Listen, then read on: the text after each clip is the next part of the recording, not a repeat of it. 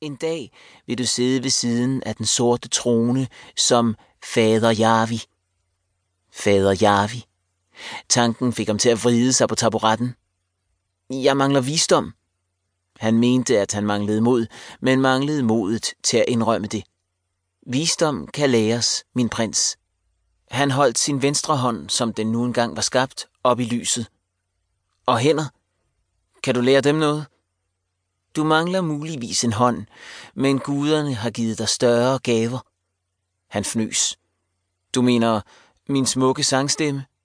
Hvorfor ikke?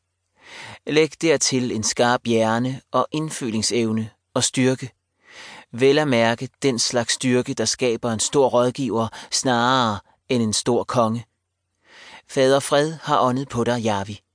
Husk, at stærke mænd er der mange, at vise mænd kun få.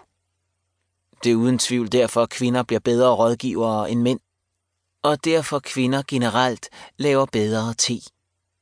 Gunring tog en slurk af den kop, som Jarvi hver aften rakte hende, og nikkede igen anerkendende. Men selv tebrygning er et af dine store talenter. I sandhed en heltedåd. Holder du inde med al den smier, når jeg ikke længere er prins, min rådgiver? Du får den smier, du fortjener, og resten af tiden kan du få min fod i din bagdel. Jarvi sukkede. Visse ting forandrer sig aldrig. Lad os gå videre til historie. Moder Gunring lempede en tung bog ned fra hylden. Den forgyldte ryg var udsmykket med tindrende røde og grønne stene. Nu skal jeg op samtidig med moder Sol for at fodre dine duer. Jeg håbede, jeg kunne få lidt søvn før. Jeg lader dig få lidt søvn, når du har bestået prøven. Vel gør du ej? Nej, du har ret.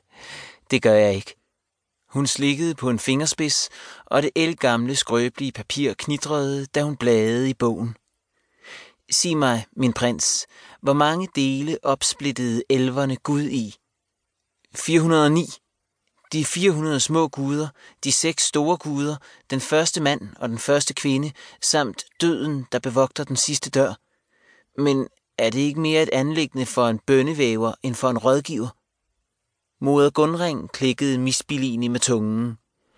Al viden er en rådgivers anlæggende, for kun det, der er kendt, kan kontrolleres. Hvad hedder de seks store guder? Moder Hav og Fader Jord, Moder Sol og Fader Måne, Moder Krig og... I det samme blev døren smækket op, og den søgende vind gennemsøgte rummet. Flammerne i ildstedet for sammen, ligesom Jarvi gjorde, og deres forvrængede dans spejlede sig i de hundrede hundrede glaskrukker og flasker, der stod på moder Gunrings hylder.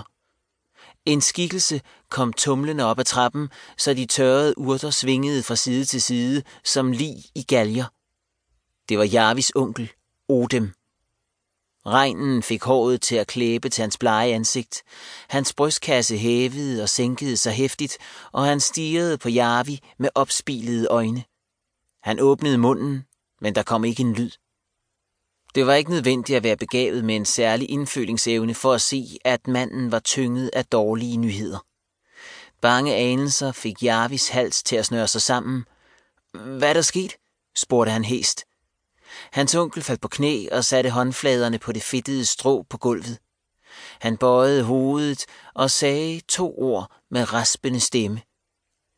Min konge. Og Javi vidste, at hans fader og broder var døde. Pligt. De så egentlig ikke døde ud. Bare meget hvide, som de lå der på de kølige stenborer i det kølige rum, med ligeklæderne trukket op til armhulerne og de blanke svær, der lynede på deres bryst. Jarvi ventede halvvejs, at hans broder ville fortrække munden i søvne. At hans fader ville slå øjnene op og møde ham, Jarvi, med det velkendte hånlige blik. Men det gjorde de ikke. Det ville de aldrig mere gøre.